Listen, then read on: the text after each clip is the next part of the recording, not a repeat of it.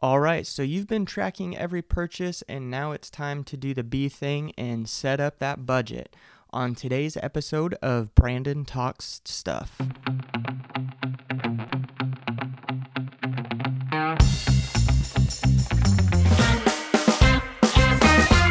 Welcome, uh, welcome back. Welcome if you're new. Uh, now I'm just going to jump right into it. In the previous episode, I talked about tracking every purchase and, and trying to get your finances under control. Today, we're going to take that tracking and go a bit further with it and create a budget and try to get something that tells your money where it's going and what it should be used for. There are tons of ways to create a budget and and get control over your money, but when it comes down to it, you need to select the option that's best for you and fits your personality. So, like to give you an example, for me, I personally love an extremely hands on approach. I track every penny. I like to get a constant daily detailed overview of my financial situation, my net worth, and where I stand in this path on my way to my goals. My wife, on the other hand, she's more laid back, yet money conscious. So she just prefers to have a set percentage to spend on certain things, and she carries around cash so she doesn't have to monitor her debit card swipes throughout the month. So let's just go over a couple different techniques and tactics to help decide what's right for you. And I'm sure you've read about all kinds of methods and things to how to create a budget. And in this podcast, I'm only going to present two ways, and these are really geared towards the beginner budgeters. Um, one kind of builds on another. So once you've passed step one of tracking your money and where it's going, I recommend that you do this for at least one month, if not closer to two, um, to see where your money's going. You can then dive into these steps that I'm about to present. Now, I realize there, like I said, there's many detailed ways and different ways of doing this. But at the end of the day, we just want to see results because without results, you you're gonna give up on the journey of getting your money money under control. So let's just jump right into the first of the two budgeting systems that I'm going to present today, and that is the cash only budget system. You see, study after study proves that you spend more when you're using plastic versus cash. So, this really is as simple as it sounds. Simply pay for everything in cash. Um, this system is great for anyone that really gets surprised at how big their credit card bill is month after month, or if you find yourself paying overdraft fees, or, I mean, if, if you just feel like you don't have enough money at the end of the month. Um, swiping a card takes your spending out of sight, out of mind, and it makes it incre- incredibly easy to forget uh, what you've purchased and how much you've spent by the end of your billing cycle date. So, armed with your knowledge from taking the first step in tracking everything, you can begin to sit down and add up your monthly income and subtract your fixed costs like your rent, your mortgage, your utilities, cell phone bills, any loans that you may have, subscriptions like Netflix that come in. What you have left is your spending cash for the month. And when you're out of cash, no more spending. It's it really is that simple. Uh, a helpful tip when doing this is to take the amount that you have left over your after your fixed expenses and divide that number into the weeks of the month. So generally it's going to be 4. You see, I would hate for you to have a load of cash or in your wallet or purse and blow it all in the first weekend and then you have to rely on your cards and you'll never get out of the cycle. So, hopefully, tracking has led you to see how easily you are spending on mindless purchases. And now, with this cash only budget system, seeing the money in front of you and physically handing it over will hopefully make you rethink what you want versus what you really need. And so that the the first system is really simple. We'll just go over a um, uh, the cash only checklist. Some things I recommend. So check check in frequently on how much cash is left for the month, and because you don't want to find yourself running short and and like I said, blowing it all in the first half of the month. Leave a bit of a buffer, especially if it's your first run at this. Start with like a $100 or $200 buffer to help if an unexpected expense hits in the middle of the month, something that you may not have been tracking for quite yet or have seen in your tracking. And then, um, like I said, divide the money you have left over from your income minus those fixed expenses by the number of weeks in the month. That way, you don't have a ton of cash that you'll blow through or susceptible to robbery or being stolen or anything like that. And at the end of it, if you have any remaining cash, that's great. Simply roll it over to the next month, put it in a savings account, or if you do have debt, use that to pay down your debts faster. And that's it for the, the first system. Let's get into the second system, which is going to be like the cash only system, just on steroids. And that's called the envelope system. So, while the previous strategy allows for more free spending and you can purchase whatever you want, and you're only really locked down once your money is completely gone, this envelope system divides your cash up and tells you how much you can spend within certain categories. So to get started, all you have to do is take look at all your tracking that you've done um, over the previous month. Look at all your purchases and begin to group them in a way that makes sense to you. And this is the method that my wife and I use. And to give you an example, we have 15 to 18 different envelopes that are in um, higher level groups. So we have like our top level groups are savings, housing, transportation, food, and lifestyle. And within those, we have various envelopes that go to different things. So, like for our savings, we have three different savings accounts. We have a emergency fund savings account, a travel savings account, and our car replacement savings account. Within our housing, we have rent, PG&E, Comcast, phone, and various household items like light bulbs, toilet paper, detergent, and things like that. Um, within our transportation, we have fuel, uh, AAA membership, car maintenance like batteries, alternator starter, whatever, car registration, and insurance. Under our food, we split that up into groceries and restaurants you probably could just combine that into one. And then our lifestyle is broken up into various envelopes as well, where we set aside money for our dog pet care, dog food, vet, um, grooming. We have subscriptions like Amazon, Audible, Netflix, all of that kind of stuff. We have an entertainment. So if we go out and do things with friends, go to the movies, bowling, or anything like that, our gym membership, education, whether it's to go to school or buy books, uh, beauty and skincare, because Anna's really into makeup and things like that. And then we have a gifts envelope because we know Christmas is coming. And we then end it all with just kind of a catch all miscellaneous that we put, I think, like 50 bucks in every month.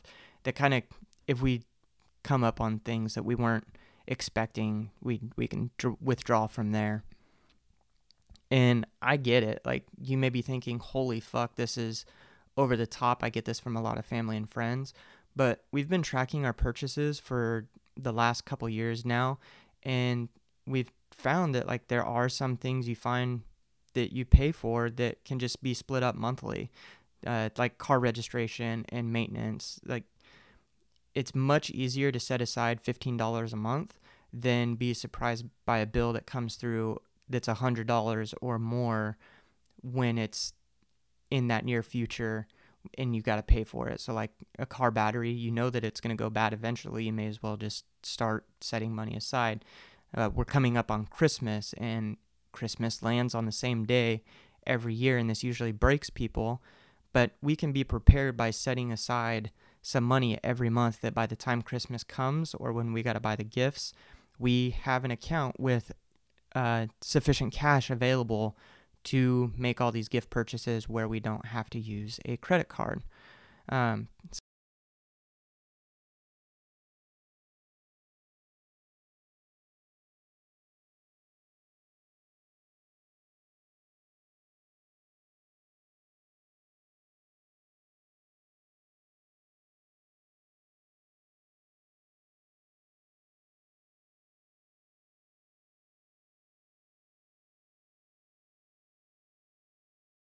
So, the goal of this system is to know what's coming in the future and prepare yourself for that. You never really want to borrow from one envelope to help another either. Um, once that particular envelope is empty with cash, you're done spending within that category for the month. Uh, one of the things that we found is that we were blowing through our food money halfway through the month for a while, and we would have to take from entertainment activities to make up for what we were spending in food. So we wouldn't be able to go do things. My wife and I, we couldn't go on like date nights or hang out with friends because we were spending so much on eating out. But this has allowed ourselves to reevaluate off of these results like, do we value Taco Bell over being able to do things with friends and family? And when it's put in that perspective, it's like we can go to the grocery store and eat a little bit cheaper, eat leftovers, and make a habit of not constantly going out to lunch or dinner. When we don't spend from a particular category, such as like gifts or our travel, the cash sits in an envelope and builds. So, for example, like if we skip on entertainment for a month or two, we get to go all out in the future on like a weekend trip to Tahoe or something that may cost a little bit more than what we set aside. Um, some of these accounts, because the dollar amounts do get higher, we put them into investment vehicles, whether it's like stocks or funds. Uh, that way, we're earning some money on what's just sitting. You can look at money market accounts, but we'll get to that in future episodes. To kind of bring it back around, the, the envelope system can be done both digitally and physically. My wife and I, we currently use a combination of both. Uh, the traditional envelope system, it literally is cash stuffed into envelopes. And this method, I feel, is very rewarding to see because you can quickly look at the cash you have and when you see it building up you you see your progress and it keeps you wanting to do this more and more the obvious downside to this method is if you have roommates with sticky fingers or eh, I mean, just anybody can come in and take it, or if something happens like flood, fire, you're make sure that when you're leaving, grab that cash. Um, if you're not comfortable facing these problems with physical cash, there are digital versions, software apps that cater to this style of budgeting. Like you can use Mint. My wife and I use EveryDollar. Uh, there's another one that's called Mvelopes. It's just like envelopes, but it starts with the letter M as in Mary. Uh, most of banks even offer this service as well. But a thing to keep in mind when using these pieces of software is that it kind of goes back to the card spending. It, I would not recommend using auto tracking on your purchases. Continue to write them down um, every time you make a purchase in that notebook. And I know that it's a huge pain in the ass, but it really helps you to continue to see where your money is going. And it gives you data points to adjust your budget along the way because it's really naive to believe that your expenses are going to be the same from month to month like summertime, your utility bills will go up along with fuel prices when you're out doing things. And tracking will allow you to see this and account for this and update your budget envelope system amounts accordingly. You don't want to get stuck into doing the same thing every month. And so you only get better at this as time goes on. I recommend tracking, like I said, for a month, if not more, to really hone in on what your categories are because you don't want to set yourself up for failure. It's better to ease into it and kind of nail it every month and see progress, and that helps you stay on track. Uh, similar to the cash uh, budget system, let's just go over a quick little checklist of what this envelope system is. So it is very similar to the cash system, it just has a lot more structure. It's just cash stuck into envelopes make sure you label each envelope with the specific category that it's meant to be spent on. And once you've spent all the money in that particular envelope, you're done. Please, like, really try to stick to this if you set out to do it. Do not rob Peter to pay Paul, taking from one envelope to provide in another. That provides a lot of confusion and then it then it becomes like what's the point? And then you give up on the whole process um, altogether. I really do recommend to start with uh, physical envelopes and physical cash. Digital is nice and convenient um, but there is something about having the cash in hand handing it over seeing it build up and building that excitement and yeah I, I mean i really i really recommend the manual manual process of it all. It does make it hard though with like some things like your Netflix or anything that comes through automatic on a card. And what my wife and I do to account for this is we just simply take the money out of the envelope, go deposit it in the bank after the charge goes through, and that kind of covers us for that.